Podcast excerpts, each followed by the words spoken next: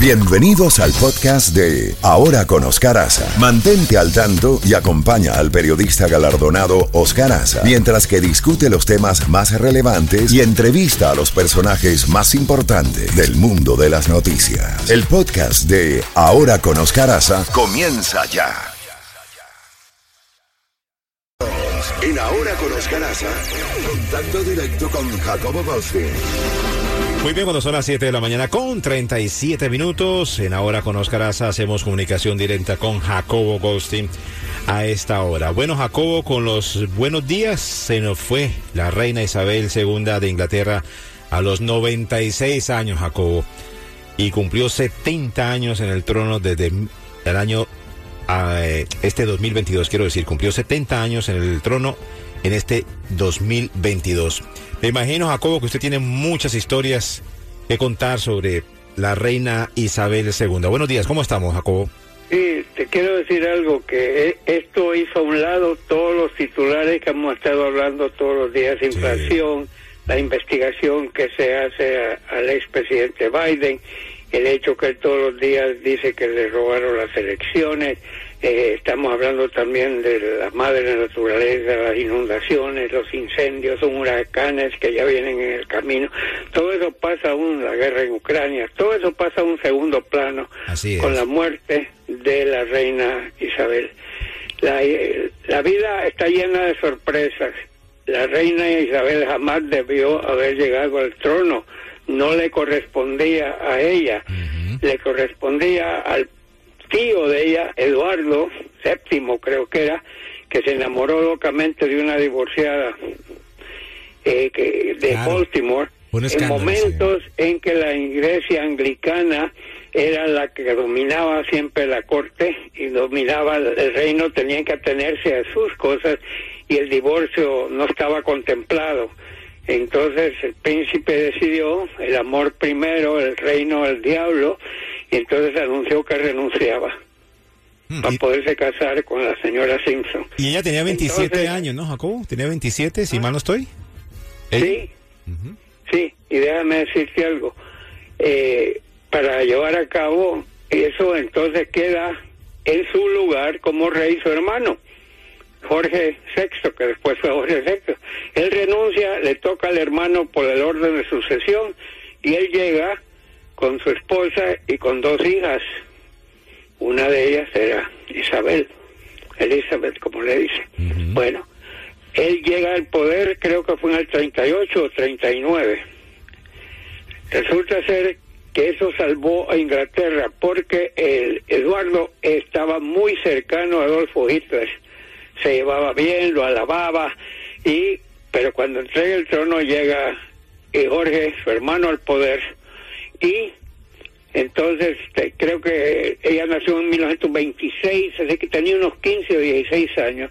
Ella misma estuvo trabajando durante la guerra, estuvo trabajando eh, vestida de enfermera, haciendo cosas, labores en lo que la guerra se, se desarrollaba. Eh, ella conoció a Winston Churchill, que fue el hombre que a, a mi juicio salvó Inglaterra y al mundo en cuanto a la Segunda Guerra Mundial. Bueno, entonces pasan las cosas, pero el rey muere creo que en 1951, el papá de ella y ella asciende al trono, así llega, llega al trono, o sea, por cosas de la vida, si no, nunca hubiera, hubiera sido ella una persona más de una vasta corona, nada más.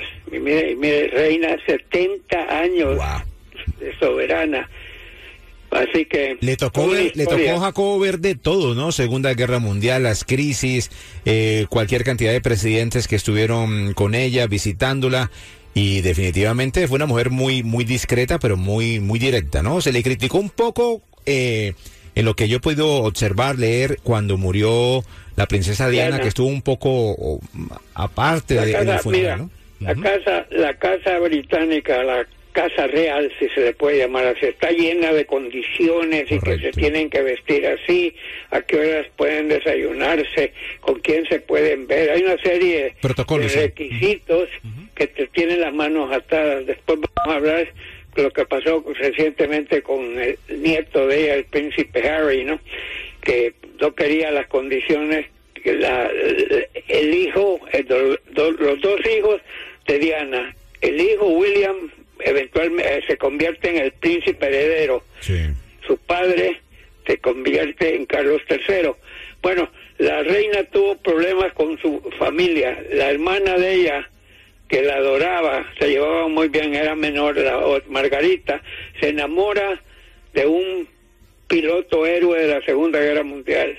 Gran persona querida y respetada, pero desgraciadamente estaba divorciado. Entonces, ella quería casarse con él y él quería casarse con ella, pero no. La iglesia otra vez no. Si se casa con él, renuncia a ser miembro de la corona, ya sabes, ¿no? Y entonces eventualmente no se casó con él y ella tuvo una vida horrible, triste y todo, le dio guerra a la reina. Y luego vinieron los hijos y vinieron divorcios y vinieron pleitos y de todo un poco hasta que aparece Diana. Diana se casa con Carlos, Charles, y tiene dos hijos, ¿no? William y Harry.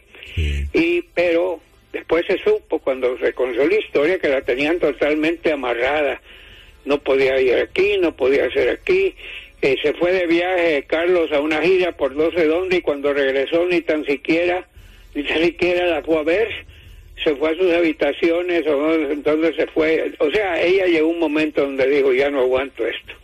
Y terminaron divorciándose y luego Diana se metió en unos líos ahí, se metió con el hijo de, el almacén más grande de, de Inglaterra y, después tuvo unos que otros amoríos, digámoslo así. Hasta que apareció, hasta que apareció, hasta que apareció Camila, Jacobo, en la vida de Carlos también.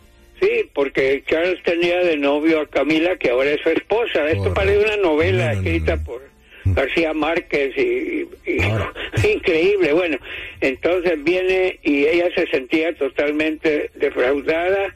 Eh, su marido, ella sabía que seguía siendo amante de la que ahora es su esposa. Bueno, el hecho es que está en París hospedada con el hijo de este magnate, ¿no? Eh, era, él, era Una, creo que era de una familia egipcia. Sea como sea, se, se habló mucho de que Diana tuvo también un, amante que era un doctor de Pakistán, en fin. ya divorciada, pues digámoslo así. Y sea como sea, el, los paparazzis salen ellos del hotel a las 4 de la mañana y todos los paparazzis salen tras ellos, el chofer había estado bebiendo, y chocan y muere Diana. Ahí sí, la situación. el pueblo británico quedó, pero adolorido, la querían mucho. Claro. A ella yo la conocí en Estados Unidos cuando vino de visita y, y todo el mundo la quería. Y entonces la, rey, la reina Isabel otra vez con esas reglas de aquí, de allá, y entonces ella estaba en Palmoral, la reina, donde murió en estos momentos Isabel, allá estaba en Escocia. Y entonces empieza a llenarse como está pasando ahora de flores, el Palacio de Buckingham, todas partes. Hay un duelo nacional, pero eh, Isabel está aislada de esto.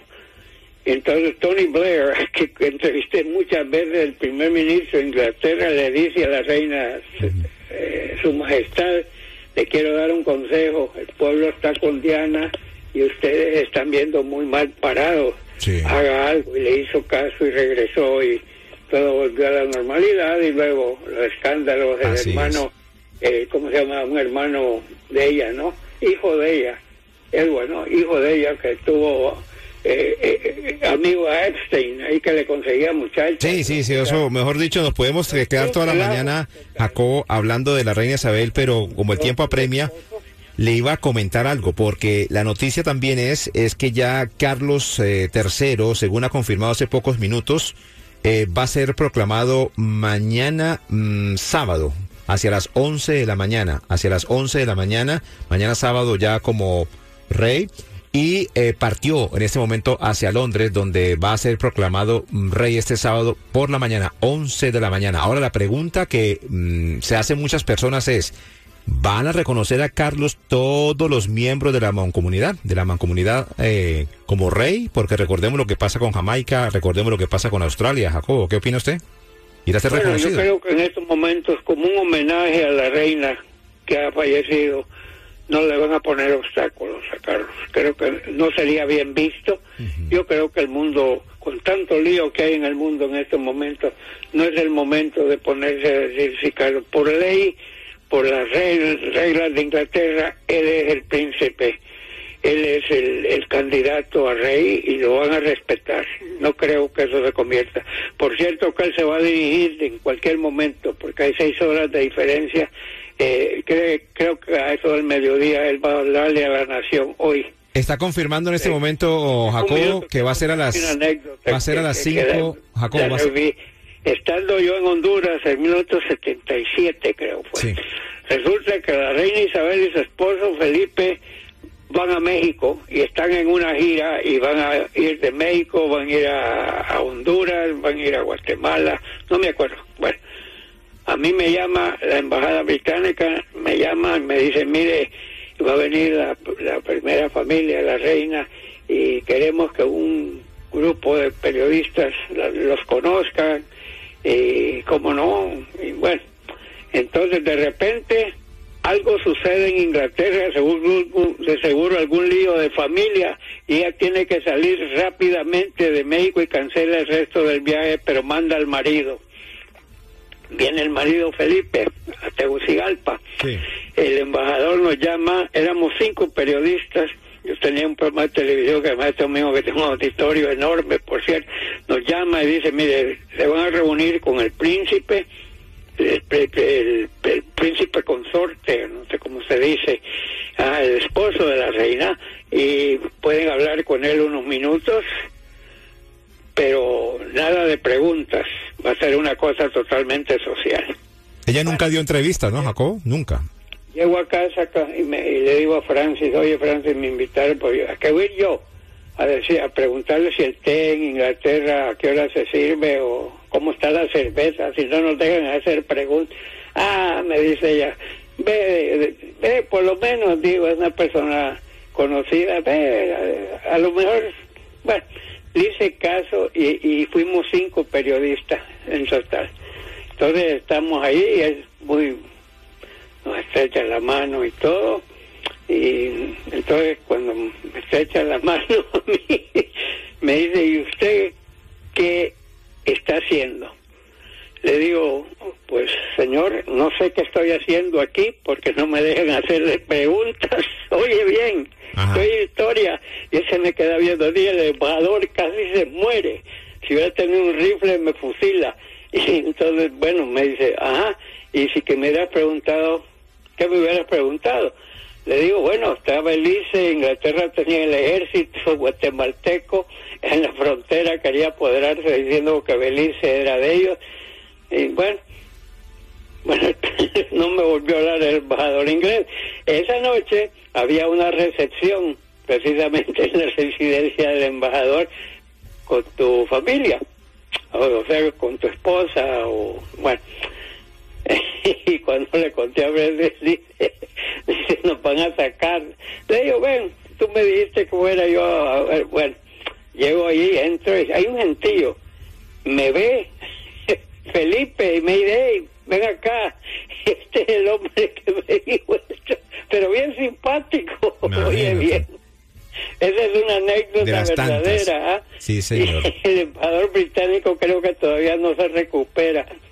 Así es. Bueno, Jacobo, llegó el gatillo time. Definitivamente, pues eh, se va a seguir con esta noticia mm, de la muerte de la reina Isabel II. Recordemos, van a ser nueve días de luto allá en el Reino Unido y se ha confirmado que el Carlos III dará su primer discurso en el Reino Unido hoy a las 5 de la tarde, hoy 5 de la tarde, hora de Londres, 11 de la mañana, hora de Miami. puede, que, puede que sea Biden quien vaya al entierro. Es posible. Vamos a ver qué sucede. Vamos a ver. Bueno, Jacobo, cuídese el mapa genético y nos hablamos el lunes con más eh, noticias y más reacciones. Voy a ver si me acuerdo el nombre del embajador británico. Un fuerte abrazo. Cuídense mucho. 751.